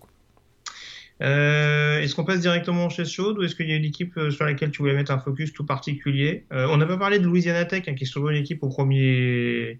qui joue les premiers rôles dans la conférence. Petit renouvellement d'effectifs quand même. Ils ont beaucoup de talent, mais petit renouvellement symbolisé notamment par le, départ de Jamar Smith. Cette fois, je ne me tromperai pas en l'occurrence. Ouais. Donc à surveiller. Ils ont un bon jeu au sol, notamment. Avec Justin Anderson, ouais. Merci, chercher son nom. Et euh, j'aime beaucoup Milton Williams également sur le pass rush. Après, euh, ouais, il va y avoir quand même, euh, il va y avoir quand même une petite reconstruction du côté des, Bulldogs. Ouais, en défense surtout, un neuf défenseurs partis, dont le, dont Amick Robertson qui a été, qui a été drafté en, en avril dernier. Donc, et du coup, on suivra avec attention Zach Hannibal, dont j'aime beaucoup En l'occurrence, au niveau du poste de euh, cornerback. Euh, donc, est-ce que tu as un candidat sur la chaise chaude? Est-ce que tu n'as pas déjà mis Jay Hoopson quand même par rapport à ce que tu as vu hier? Non. Non, quand même. Non. Non, je pense que là, il y en a un qui est, bien parti, qui est bien placé pour euh, la chaise chaude. Ah, est-ce qu'il est coach dans le Texas? Absolument. Ah, du côté d'El Paso. Ah, du côté d'El Paso. Ah oui, lui aussi il revient assez souvent, il me semble, non? Euh, Bah là, écoute, son bilan des deux dernières saisons, c'est 2-22. Donc on parle, on parle de Dana Dimel à UTEP. Euh, pas grand chose de plus à dire. C'est tout ce que ça t'inspire. Ouais, écoute. Euh... L'élève de Bill Schneider, euh, il, a... ouais, ben, il souffre. Il souffre quand même pas mal et puis il n'y a, pas beaucoup de choses qui me rendent très optimiste pour cette équipe, je t'avoue. Il, était, euh, il était quand même supposé euh, redynamiser un peu l'équipe, puisqu'il avait pris la succession de, de Sean Kugler, tu te souviens? Et tu te souviens le bilan de Sean Kugler à sa dernière saison? C'était 0-12 en 2017. Bah depuis 2018 euh, et 2019, c'est 2-22, donc c'est pas, pas beaucoup mieux. Donc je suis plutôt quand même. assez UTEP, bon, dans le Texas, ils jouaient avec leurs hommes, je pense. Hein, Ouais, mais, Ouais, il joue avec leurs armes, mais euh, il recrute beaucoup euh, via le junior collège, généralement, parce qu'effectivement, ils peuvent pas, ils peuvent pas lutter avec les grosses, euh, les gros powerhouse du Texas, mais euh, il y a quand même beaucoup de réservoirs et je suis, un, je, écoute, pas, c'est pas terrible quoi. C'est non, je, je suis, je suis inquiet pour UTEP. Je pense qu'on va, on va voir la dernière saison d'Anna Dimel. D'accord. Euh, bah écoute, je te rejoins. Alors il y a un nom que, alors je sais pas si ça valait le coup de le mettre sur la chaise chaude, mais euh... je serais curieux de voir ce que va nous donner un Mike Blomgren à Rice. euh, autre éminent programme du Texas. Et c'est vrai que bon, il a peut-être un bilan un poil plus flatteur que Donald Himmel ces dernières années, encore que. Euh, 5-20. Mais voilà. mais bon, en l'occurrence, c'est vrai que pour un coach offensif, euh, on a vu que notamment au poste de quarterback, c'était pour le moins confus euh, du côté du programme de Rice. Donc euh, voilà, c'est quand même une année un peu charnière pour sa troisième saison. Euh, d'essayer de trouver un petit peu des automatismes. Paradoxalement, j'ai plus l'impression que c'est en défense où il y a où on arrive à peu près à sauver les meubles, avec notamment leur linebacker Blaze Doldredge qui est un peu partout, notre ami chevelu. Mais c'est sûr que oui, en attaque, va vraiment falloir trouver des, un peu plus de consistance quand même. Euh, donc là, voilà, c'est vrai que l'année dernière, ils avaient commencé, il me semble, notamment par Texas. Euh, je me demande s'il n'y a pas LSU même au calendrier. enfin, il me semble qu'ils avaient un début de calendrier l'année dernière qui était, qui était assez, assez sympa. Euh, là, voilà, ils commencent avec Marshall, début octobre. UAB à domicile. Bon, pas sûr que ça soit mieux. mais voilà, en tout cas, il va falloir vraiment, je pense, au moins dans le jeu, montrer qu'il y a des choses qui ont été assimilées et que Rice peut enfin éventuellement avoir vos chapitres, pas pour jouer la finale de con, vous vous en doutez, mais pour au moins euh, voilà, être une équipe poil à gratter et une équipe euh, chez qui il n'est pas bon d'aller jouer. Si déjà on peut, on peut être à ce niveau-là, je pense que ce ne sera pas forcément une mauvaise chose pour, pour Malbungren. Euh, mais c'est vrai qu'il y a des coachs qui quand même vont commencer à être un peu menacés dans les, dans les bas-fonds de la, de la CUSA.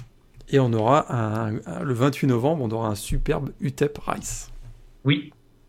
Celui-là, euh, celui-là, nul doute qu'on le suivra tous les deux avec une attention. Euh, Tout à fait. Voilà. À peine dévoilée. euh, ta finale de conférence USA, du coup, laquelle est-elle? Euh, Qu'est-ce que j'avais mis? J'avais mis, ouais, là je suis UAB contre Florida Atlantique. Ah, tu mets quand même les Halls en finale de conf. Très bien. Malgré le, départ de Robinson, euh, ah, l'Ouest, euh, l'Ouest c'est facile. L'Est c'est plus dur. De manière générale, la CIOC va être super ouverte cette année. Et quand on voit Southern Miss qui se fait taper par, euh, South, par Southern Alabama hier, South Alabama hier, Euh, écoute, je serais pas loin de mettre un UAB Charlotte quand même. Hein. Ce que je, euh, je suis curieux pour Western Kentucky aussi. Mais je sais pas si Tyson Elton peut faire une deuxième grosse saison comme il a fait la saison passée. Même s'il garde son QB, hein, Ty Story, de mémoire. Euh... Bon, allez, je vais te suivre. UAB Florida Atlantic. On va pas s'acharner sur Willy. Hein. Il y aura d'autres occasions de le faire, j'en suis sûr. Euh, ton vainqueur, du coup, j'imagine que les Blazers remènent la main sur le, sur le titre euh. UAB, champion. Et bah, ce sera UAB pour moi également. Voilà ce qu'on peut dire sur cette euh, conférence USA. On va donc garder le meilleur pour la fin et terminer par la semaine. Oh yes.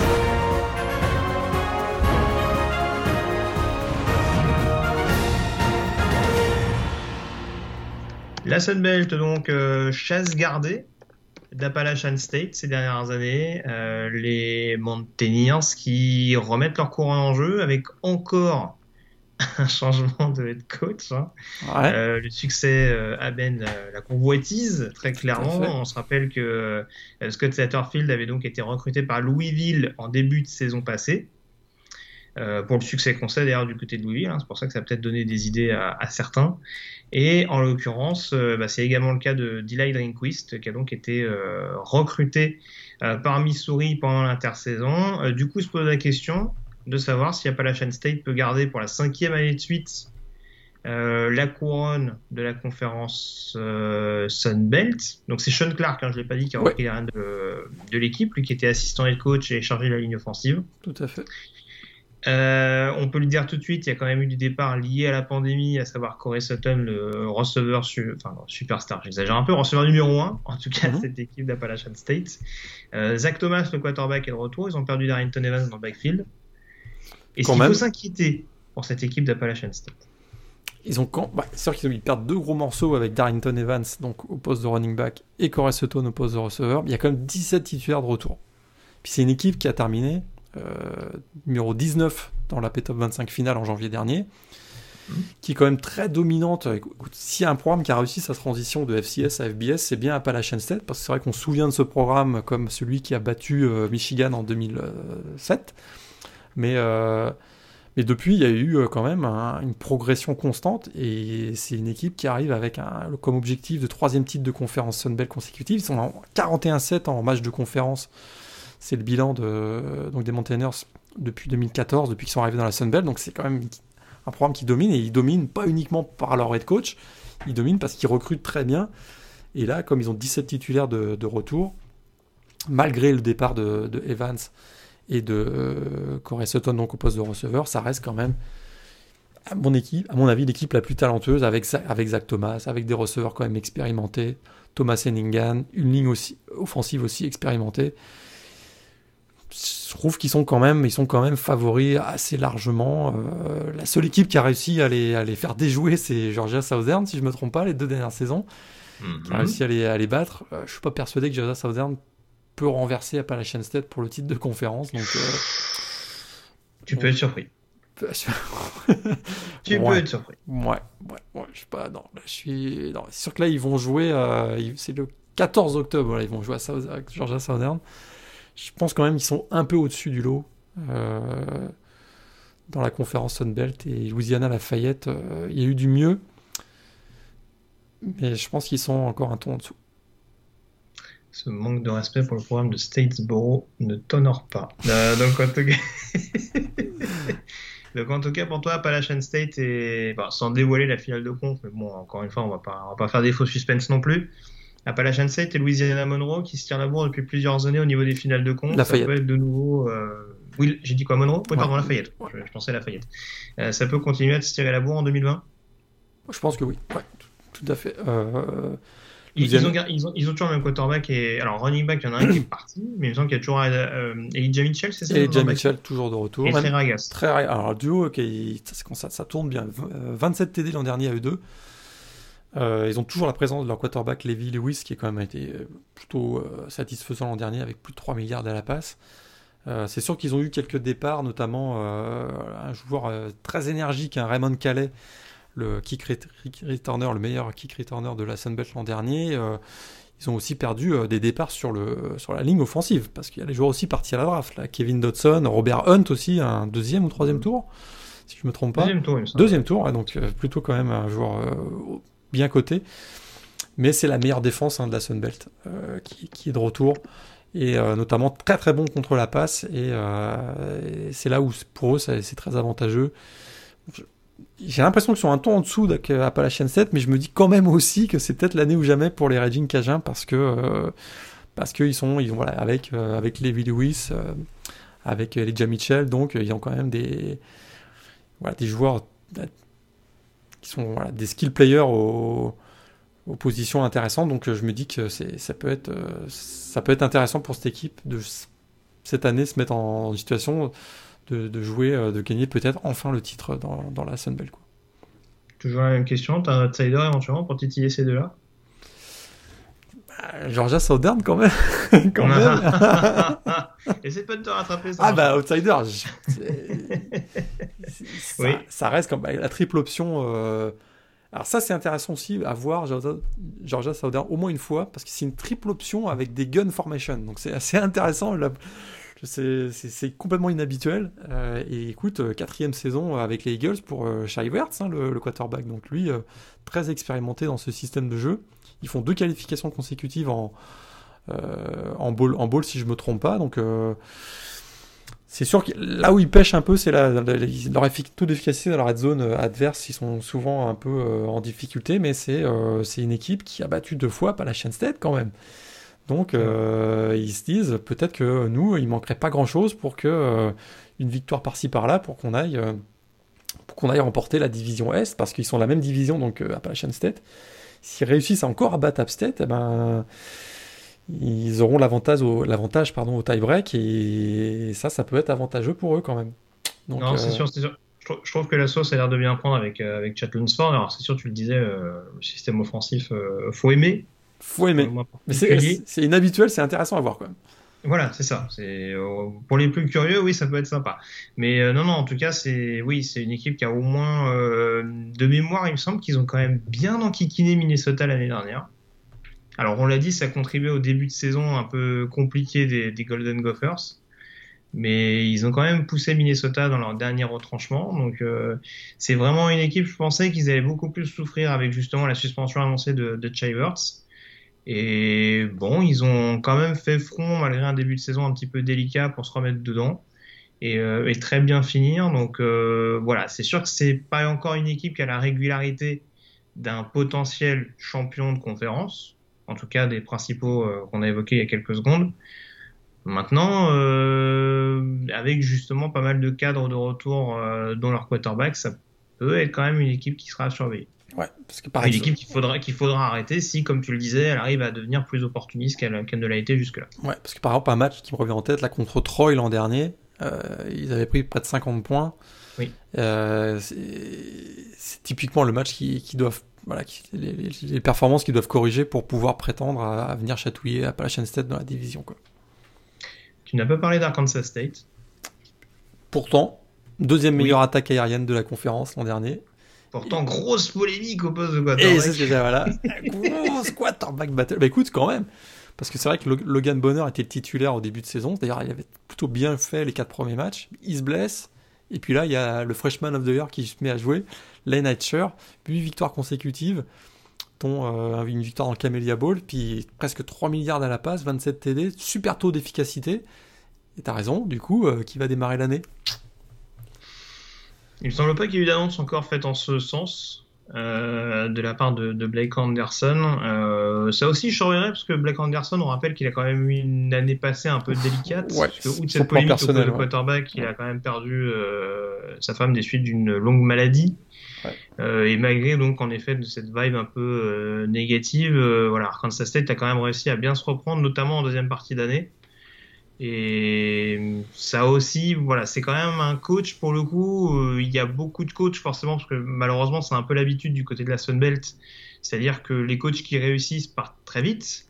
Euh, paradoxalement, Blake Anderson qui fait pas du mauvais boulot chez les Red Wolves depuis qu'il est arrivé, euh, lui c'est peut-être un des coachs qui a le plus d'expérience en tout cas dans cette conférence et qui s'appuie sur un effectif assez stable avec encore une fois euh, peut-être problème de riche mais en tout cas la possibilité d'avoir le meilleur quarterback du plateau. Donc sans faire offense à Zach Thomas, je pense qu'en termes de pocket passeur notamment, je pense qu'on n'est pas loin d'avoir je pense à Len Satcher, bien entendu. Ouais, Logan Bonner est un peu plus double menace, à mon sens. Exact. Euh, voilà, mais en tout cas, euh, il y a quand même moyen d'avoir un combo euh, head coach quarterback qui peut permettre à Arkansas State d'être une équipe très très difficile à jouer cette saison. L'inconvénient, c'est qu'ils ont perdu William Bradley King qui est parti à Baylor, on en avait parlé dans leur preview Big 12. Ça, ça fait mal défensivement, mais en tout cas, ouais, les Red Wolves, je pense, équipe à surveiller. Et d'ailleurs. je je serais pas étonné qu'ils donnent plus de fil à retordre à, Louisiana Lafayette cette saison. Ok. Et puis on va aller voir ce week-end face à Memphis, si je me trompe pas, samedi. Euh, donc un match euh, hors conférence entre Arkansas State et Memphis. Ouais, c'est à Memphis d'ailleurs. Assez intéressant de voir euh, notamment ce qui se passe au niveau du poste de quarterback. Le Pain Bucket Ball C'est le pot de peinture? Ouais, tout à fait. D'accord, pardon. Je n'avais pas vu celle-là. Ouais. oui, c'est vrai, oui, ouais, Memphis et Kansas State, il y a mieux pour commencer la saison, en l'occurrence. À part qu'ils se mettent en confiance vite. Hein. Au moins pour tester les QB, avant les confrontations intra-conférences, je pense que ce sera parfait pour Blake Anderson. Euh, une autre équipe à souligner ou on passe directement en chasse chaude Alors, il y, a 10, il y a 10 équipes, hein, donc euh, bon, peut-être pas tous les passer au peigne fin. Mais euh, sauf Alabama, t'as aimé du coup. Bah, ça, Alabama, ouais, j'ai bien aimé. Desmond Trotter, le, le quarterback, euh, pas mal. Et, Tolbert, là, il m'a surpris. Ça peut être vraiment un playmaker euh, qui, qui, peut faire basculer un certain nombre de matchs et une défense qui était plutôt en reconstruction, mais là qui, il y a eu du mieux. L'objectif c'était de faire mieux que les trois victoires de l'an passé. ça commence bien avec une belle victoire à l'extérieur. Donc je me dis que ça peut être, euh, ils se mettent en situation d'être peut-être une des équipes surprises. Alors qui prend place sur ta chaise? Bah là c'est là où j'ai été piégé c'est que j'avais préparé ma petite chronique euh, avant le match d'hier soir. Ah non, t'avais mis Steve Campbell. j'avais mis Steve Campbell. Oh merde. Parce qu'effectivement, il a que 5 victoires lors des deux dernières saisons. Donc c'est pas terrible. 3, 2 la première année, donc en 2018, 3 l'an dernier en 2019. Je me disais, écoute, euh, il va falloir que ça change un peu. Ça, ça, ça, ça, ça c'est un peu du surplace. Là, le match d'hier m'a plutôt, euh, m'a plutôt, plutôt rassuré et je me dis que finalement celui qui pourrait se retrouver sur la chaise chaude c'est euh, notre ami Jack. Jack Spavital du côté de Texas Tech. Alors c'est vrai que c'est que c'est voilà c'est ce que, que sa deuxième saison. Euh, mais euh, la première saison n'a pas été terrible. 3-9, on s'attendait avec un pour un coach expérimenté comme lui, on s'attendait quand même un peu mieux. Et du coup, d'ailleurs, il, il, il, va pas mal s'exposer en 2020 parce qu'il va prendre le play calling de l'attaque. Euh, bah écoute, euh, ouais. C'est son frère d'ailleurs, si je ne me trompe pas, qui est, coach défensif, qui est le coordinateur défensif Zach Spavital. Donc là, les deux frangins à la tête de, Texas Tech, Texas Tech, ils vont peut-être devoir euh, être assez efficaces rapidement. Alors ils ont quand même l'ancien quarterback de Memphis, là, Brady McBride, qui a priori devrait être le titulaire. Bon, ça c'est sûr. C'est pas le nom le plus quarterback de, de l'histoire, Brady McBride. Pardon. Mais ils ont perdu quand même Brian London, poste de linebacker, qui était l'un de leurs bons défenseurs ces dernières années. Donc, ils ont pas mal de transferts. Est-ce que ça va leur suffire pour euh, faire mieux que trois victoires de... Je suis pas sûr. Et je me dis que c'est pas vital. Euh, ouais. En tout cas, on retient que tu aimes bien les programmes texans. Hein. Entre UTSA et Texas State. Euh, J'ai UTEP. C'était UTEP. J'ai dit, j'ai dit UTSA Oui, pardon. Oui, pardon. UTEP, bah... Entre, UTEP. oui, c'est ce même endroit quand même, monsieur, monsieur Lagré. Tout à fait. Tout à fait. mais votre mépris du Texas ne vous honore pas. Ah bah ils font tout pour que je les nomme, mais c'est pas de ma faute. On peut dire qu'il y en a beaucoup dans les, dans les conférences qu'on évoque. Euh, très bien, donc Spevitol pour toi. Ah, je pouvais difficilement ne pas mettre Matt Viator quand même. Ouais, ça c'était mon deuxième. Coach de Louisiana Monroe. Euh, là, en termes de, de platitude, je pense qu'on est pas mal. Bon, après, les Warhawks n'ont jamais été une équipe non plus. voilà, je, me rappelle d'un upset éventuellement à Arkansas il y a quelques années, époque Bobby Petrino.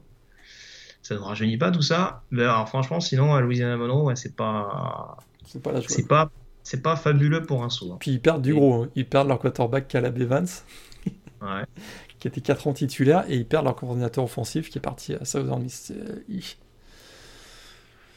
Oui, voilà. Donc c'est la pire euh, défense de la, la Sunbelt l'an dernier aussi, ça je l'avais noté. Donc c'est ouais. ils, font, ils, font, ils, font une seule, ils font une seule saison à 6-6 en 4 ans et je crois qu'ils sont même pas éligibles pour un bowl cette année-là. Ouais, mais il y a une petite anecdote quand même du côté de Louisiana Monroe. Le tight end Josh Pederson, c'est le fils de qui? De Doug? C'est le fils de Doug Pederson. Petite anecdote. Titan, un bon Titan, un bon Titan, Josh euh, Pederson du côté de Oui, oui, il va sûrement circuler pas mal, ouais. ouais, tout à fait, ouais. J'ai pas encore, j'ai pas encore eu la chance de le voir jouer, je, l'avoue. bon, bah, je t'avoue que la dernière, j'ai pas le souvenir d'avoir vu Louisiana Monroe non plus. Je, oui, voilà. à part dans les highlights. Sur tous les matchs collège football de la saison passée, Louisiana Monroe, bon, même si c'est ma conf. Ah, quoi Je les ai vus jouer un peu, mais euh, non, Peterson, je, garde pas le souvenir. Euh, je, ouais, ça m'a pas, ça m'a pas gravé à ce point-là, mais ouais, j'ai vu son nom circuler, ouais. Donc en tout cas, ce sera, ce sera une de leurs rares armes, on peut le dire, pour tenter de sauver Matt cette année. Eux qui avaient battu Georgie Estet euh, l'an dernier, c'est peut-être euh, peut-être le souvenir d'un match du jeudi soir entre ces deux équipes-là, ça, me revient là. C'est souvent, de toute façon, c'est entre le mardi et le jeudi généralement. Ouais, je, me suis, je crois bien que j'avais vu un petit bout de ce match-là. Mais j'avoue, j'ai pas le souvenir de Josh Pederson plus particulièrement. Voilà, ça me rassure. Euh, mais voilà, en effet, on rappelle, donc ça, ça sera un, prospect à surveiller, en effet, de très près. Ta finale de conférence, du coup, Morgan, laquelle est-elle? Je vais pas faire très original. je vais pas faire très original. Moi, pour moi, c'est Appalachian State contre Louisiana et victoire d'Appalachian State contre Louisiana. Ah putain. Je vois pas Georgia Southern dégommer euh, App State. Ils sont trop inconstants, Georgia Southern. C'est ça le problème. Mais ils l'étaient jusque-là. Quand leur triple option ça marche pas, ils, se font démolir comme à Troy l'an dernier, par exemple. Bon, c'est vrai, tu vas prendre. Ça, c'est le problème.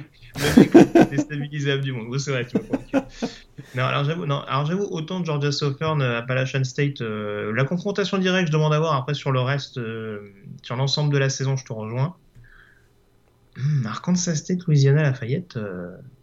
C'est bien rodé, hein, Louisiana Lafayette. Hein. J'aime beaucoup ce que fait Billy Napier depuis qu'il est arrivé à la tête de, de ULL. Mm-hmm. Mais Arkansas State, je sais pas. Je... C'est peut-être ma hype Lane Satcher. Ça tombe jamais.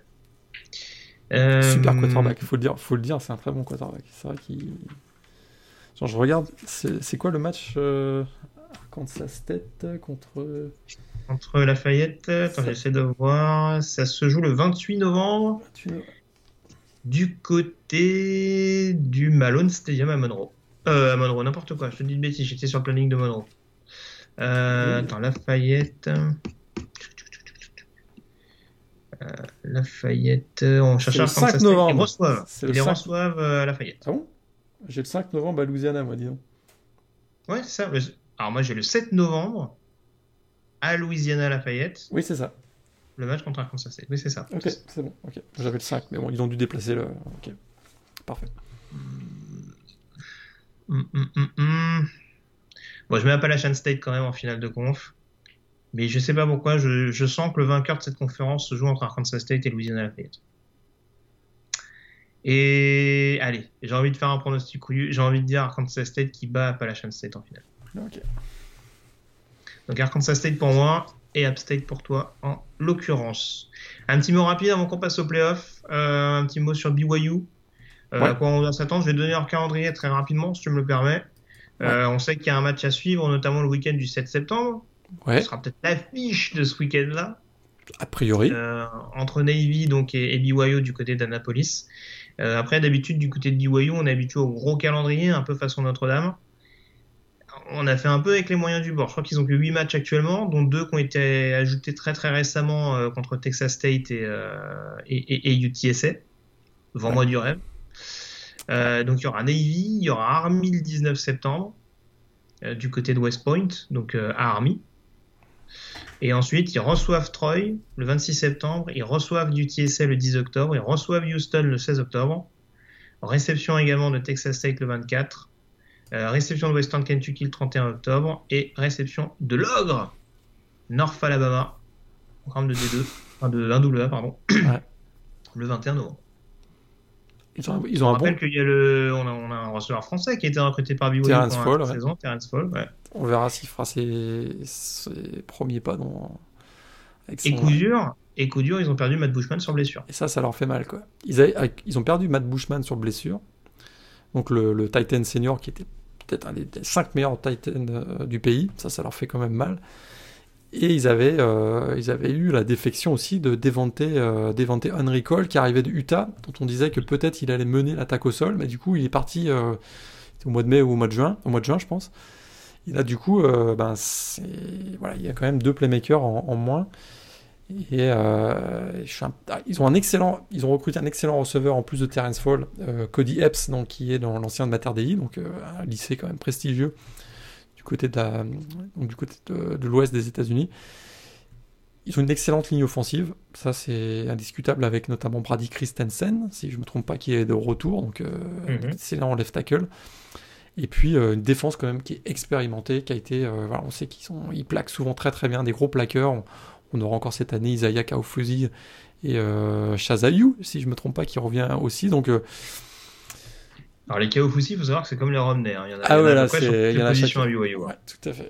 Ça, c'est la, la famille Kaufosi, là, ils, ont, euh, ils squattent complètement le, le, le BYU. Mais euh, On taira les théories, on, on taira les théories qu'on a évoquées en off là-dessus. on tient absolument les théories. et puis, et puis euh, ce match face à Navy, ça peut être effectivement, un- ça peut donner le ton de la saison, on va voir, parce qu'il y a quand même un certain nombre d'incertitudes sur, euh, sur, on va dire, le jeu offensif de, de BYU. Est-ce que Zach Wilson va vraiment, euh, qui est un peu un joueur à la, Johnny Manziel, justement, qui prend beaucoup de risques, notamment dans le jeu au sol. Donc, euh, on va voir si lui va réussir à être le moteur de cette attaque. Et vraiment, la performance de l'équipe va dépendre beaucoup de ses performances à lui, du fait notamment qu'il y ait moins de playmakers autour de lui. Donc, intéressant ce match face à Navy lundi soir. Voilà. Euh, Encore une fois, on le répète, ce sera peut-être plus pour du scouting, euh, ce qu'on pourra avoir de BYU, parce que c'est vrai que d'un point de vue en jeu, euh, voilà. peut-être le match à Houston, peut-être le match contre Houston, pardon, qui sera un peu excitant à voir. Et puis bien sûr, bon, Navy BYU, ça reste, ça reste assez intriguant à suivre. Donc le, le 7 septembre prochain, en plus, ce sera en prime time le lundi soir. Ouais. Donc euh, pourquoi pas à checker ça de près, exactement.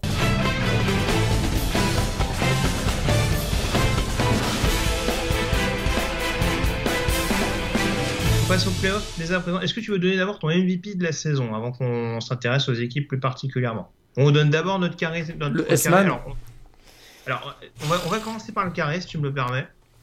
Ouais. Et Le alors, carré des playoffs, tu veux dire? Alors, on s'est le carré des playoffs, ouais. On Ouais. s'est proposé avec Morgan de faire euh, deux formules différentes pour les playoffs. Une formule qui n'inclurait pas les conférences euh, qui donc ne joueraient pas pendant l'automne, donc euh, Big Ten, Pac-12, euh, MAC, Mountain West, et dans l'éventualité d'un réajustement, euh, d'une reconsidération euh, de la NCA, du comité des playoffs, tout ça, tout ça, on a quand même, on s'est quand même dit qu'on allait faire un scénario où on inclurait la Big Ten et la Pac-12. Ouais. Tu préfères commencer par quel scénario? Avec, euh, avec la Big Ten et la Pac-12. Ah, ça me paraît bien aussi. Alors vas-y, je t'écoute pour ton, pour ton carré. Clemson, Ohio State, Alabama. Et tu te souviens, j'avais dit une petite surprise pour la Big 12. Je maintiens Texas. Hmm, Texas en playoff. Ouais. Texas en playoff. Euh, ben, je continue de me dire qu'avec Notre-Dame dans la CC, euh, ça va être sympatoche. Euh, J'irai avec numéro 1 Alabama, numéro 2 Ohio State, numéro 3 Clemson, et numéro 4. Hmm, J'irai quand même sur Georgia. Ah, ouf, ouf, ouf. Ah, c'est dur. J'irai quand même sur Georgia. Euh, tu veux donner ton tableau? Ouais, donc, donc euh, Clemson bat Texas en demi-finale. Et Ohio State bat Alabama. en demi-finale. La fin de l'Empire, donc. Ah bah c'était déjà l'année dernière, la fin de l'Empire. c'est de la vieille histoire, ça. oui, c'est vrai, c'est vrai. Euh, et du coup, ça donne une finale, Clemson, Clemson Ohio State. Qui avait, été, qui avait été, pour moi, l'un des meilleurs matchs de football, tout niveau confondu, l'année dernière. Ce Clemson Ohio State. Alors moi, du coup, c'était ma demi-finale. Hmm, Clemson, Ohio State, euh, j'aurais tendance à aller vers Ohio State. Et du coup, sur l'autre demi-finale, donc euh, Alabama-Georgia, du jamais vu, euh, victoire d'Alabama. Et on se retrouvera avec les finales Alabama-Ohio State. Qui gagne ta finale entre Clemson et Ohio State? Clemson. Clemson. Et bah, Trevor Lawrence, quoi. Et ben moi, je donne Ohio State vainqueur contre Alabama. Ok. Et je me mouille pas, vu, qu'il, vu, que ça, vu que ça se fera pas. vu que ça se fera pas, de toute façon. Il avait tout vu. Euh, très bien. Donc le tableau, du coup, euh, si on reste un peu plus sur la réalité actuelle du moment, euh, lequel serait-il pour toi? Clemson, je garde numéro 1. Alabama en 2. Texas en 3. Et là, petite surprise en 4. Je pense pas que Georgia, Georgia battue par Alabama en finale de conf, je les vois pas remis en playoff par le comité. Et là, j'y vais avec une autre équipe de la SEC.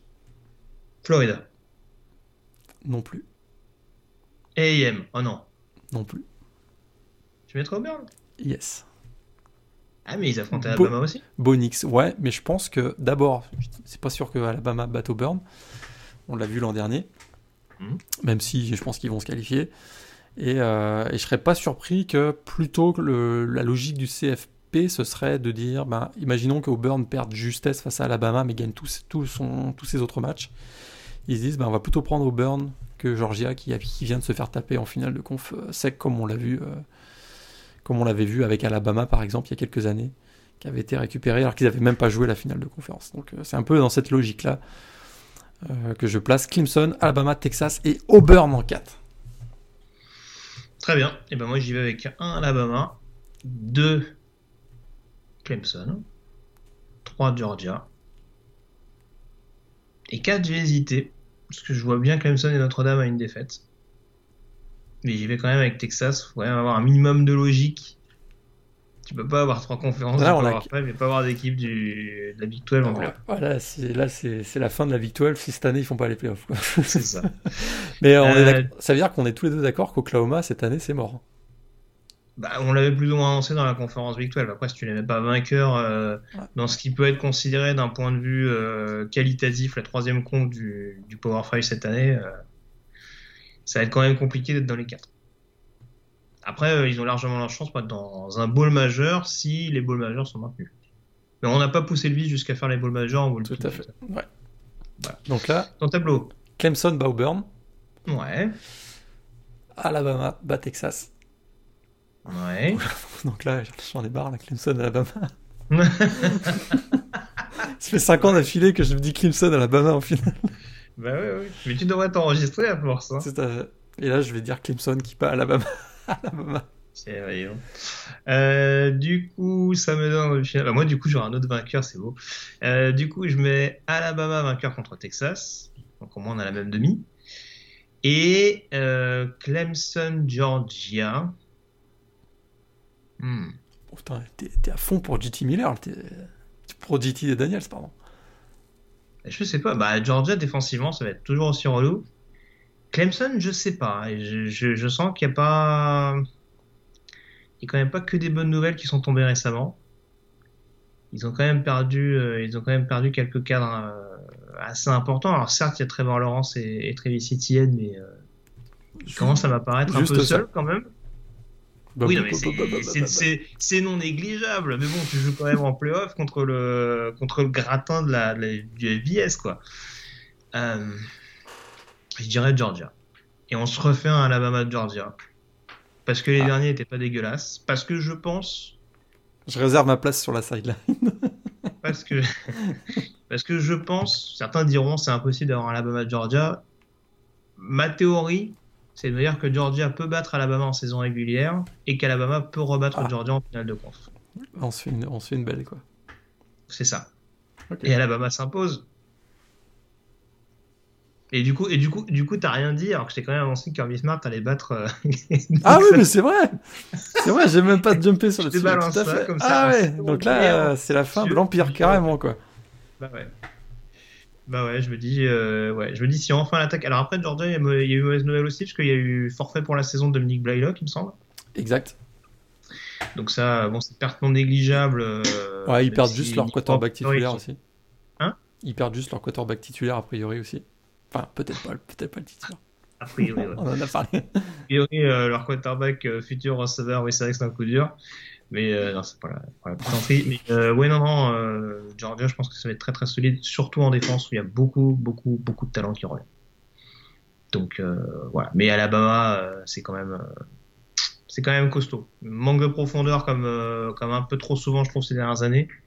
Mais je pense que sur un, sur un match comme ça au sommet, ils peuvent remettre la main sur le titre. Donc, euh, donc Alabama de mon côté.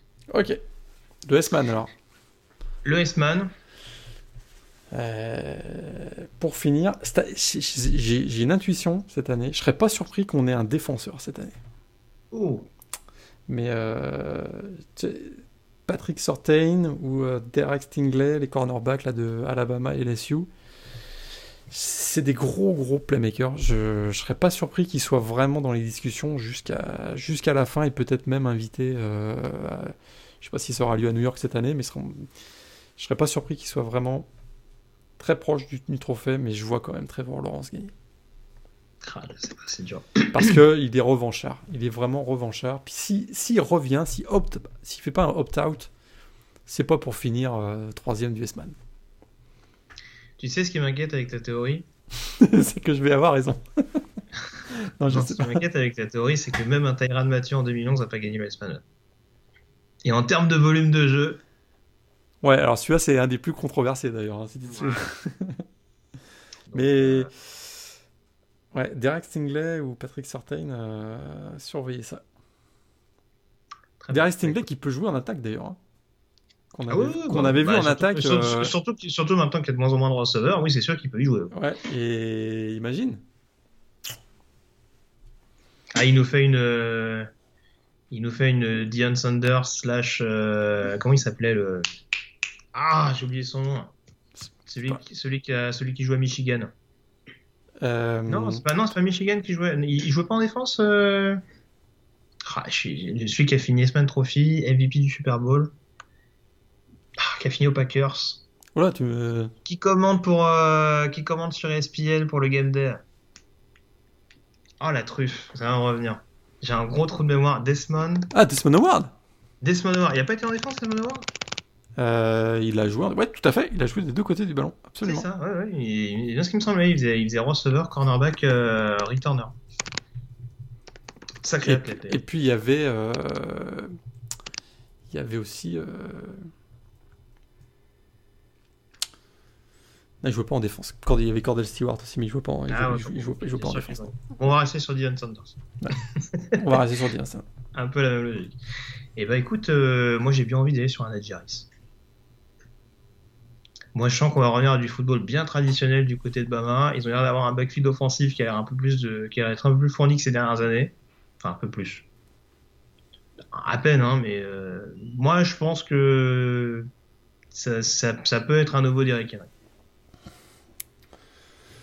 Poste de Avec running back, plus- a- avec plus de versatilité, mais à Ouais. mon avis, c'est sûr qu'il monte en puissance. On l'a vu la fin de saison dernière, il a été vraiment costaud. Mais au poste de running back, je vois bien Sheba Bard quand même. hein. Ouais, mais Oklahoma State sera sera pas dans la lutte pour le pour les playoffs. Bah, je, le, qui- je le vois bien en finaliste. Après, encore une fois, je pense que ils seront peut-être pas au même niveau de compétition. Je souhaite à Oklahoma State de me tromper. Hein, euh, et pour le coup, on parlait de la saison 2011 avec Tyrann Mathieu. Si Oklahoma State est de nouveau, euh, pourquoi pas en playoff? Vu que Texas et Oklahoma, euh, c'est pas non plus trois têtes au-dessus de tout le monde. Mais ouais, dans, le cas contraire, il faudra vraiment des, stats euh, vraiment hallucinantes et un Chuba Hubbard qui porte sur ses épaules euh, les Cowboys pour, euh, pour que je le vois dans la course au S-Man. moi, je suis resté sur un Harris dans la logique d'une équipe qualifiée en playoff. Après, euh, oui, oui, il y a talent, il y a talent. Puis bon, on sait qu'il est canadien, mais du coup, ton avis est un peu biaisé. non. je plaisante, bien entendu. Euh, juste un petit truc euh, pour terminer qu'on s'était dit. du coup, on donne pas notre, on donne pas les balls majeurs. Par contre, notre représentant du groupe of five en ball majeur. On reste que sur un scénario, hein, sur le scénario actuel. Je reste avec Cincinnati, quoi. Je reste quand même avec Cincinnati. La, défense, et je pense que c'est l'équipe qui est le mieux équilibrée et qui, ressemble le plus à une équipe euh, proche, du, proche du Power 5. D'ailleurs, là, c'est la conférence assez est quasiment une, conférence du Power 5, je trouve, ces dernières années. Ils ont fini avec euh, quatre équipes dans le top 25 et euh, seule la Big Ten et la, SEC avaient fait mieux, par exemple. Donc, hmm. c'est ouais, Cincinnati. Très bien. Est-ce qu'on termine cette émission avec juste 2-3 matchs du week-end à pronostiquer? Allez, c'est parti. Alors, j'essaie de t'en trouver. Bah, on va commencer par le pot de peinture. Qui qui gagne entre Memphis et, et Arkansas? Donc, c'est dimanche à 2h du matin, heure française. Ouais, samedi soir. Samedi soir, enfin, oui, dans, la heures, dans la nuit samedi dimanche, pardon. Euh, Memphis, quand même. Memphis. Memphis également. je suis pas aussi, ouais, je suis pas, je suis pas aussi euh, chaud que toi sur Arkansas. C'est triste. C'est triste que tu dis. Euh, deuxième match, celui-là, je sens qu'il va, il va t'exciter à fond. Texas State et SMU. Non, ça, pour le coup, c'est samedi à 22h. Ouais, celui-là, ça va. Ouais, ça peut être une belle raclée celui-là. J'irai SMU assez facilement. Ah, il est impitoyable. Euh, SMU pour moi aussi. Et du coup, le match numéro 3 dont on parlait tout à l'heure. Match prévu euh, dans la nuit de lundi à mardi à 2h du matin. Donc Navy BYU. Ah, ça, j'ai hâte de voir. Ouais. Annapolis. J'ai vraiment hâte de voir la défense de BYU contre Navy. Ça, je t'avoue que ça va être. J'ai l'impression que ça va être un match super serré, mais je vois Navy gagner sur la fin. Et ben, j'ai dit victoire de Navy également. Donc ce seront des pronostics unanime en l'occurrence pour cette euh, week 0, week 1, vous l'appelez comme vous voulez. Mais, euh, En gros, première. Euh, Officiellement, c'est la week 1. C'est la première Voilà. Mais bon. Il y, aura la week 1 la semaine suivante dans la, dans, la, CC. C'est la week 1 du groupe of 5. C'est ça. Puis fin, fin septembre, il y aura encore une week 1 pour la, pour la SEC. Donc, C'est ça. Donc, au moins, c'est éparpillé, il n'y aura pas de jaloux. Voilà ce qu'on pouvait dire. En tout cas, on a été assez exhaustif sur ce groupe of 5, Morgan. Je te remercie d'avoir été en ma compagnie. On se retrouve donc euh, bah, d'ici quelques jours hein, pour vous tenir informé euh, notamment de ce début de saison. On vous garantit pas qu'on prend un podcast pour décortiquer les fameux matchs dont on a parlé il y a quelques secondes. Euh, on sera sûrement de retour, notamment pour revenir sur, le, sur, le, sur les programmes du Group of Five, du Power 5, pardon. ouais. Voilà. Après, voilà, on s'interdit à rien de particulier. Si on voit une actualité intéressante et pertinente qui nécessite la mise en place d'un podcast. Euh, on ne se gênera pas pour le faire. Mais oui, on reviendra sûrement euh, plus, plutôt aux alentours de la mi-septembre, en parlant sous ton contrôle. Ouais, ouais, c'est ça. Après la première semaine dans la, dans la CC, c'est sûr que ce sera là, a priori, toutes les semaines, comme d'habitude. Voilà. Bon bah encore merci Morgan, on se dit à très vite et puis bah d'ici là passez une très bonne semaine avec nos rencontres NCA au programme. Salut à tous, ciao. Salut à tous.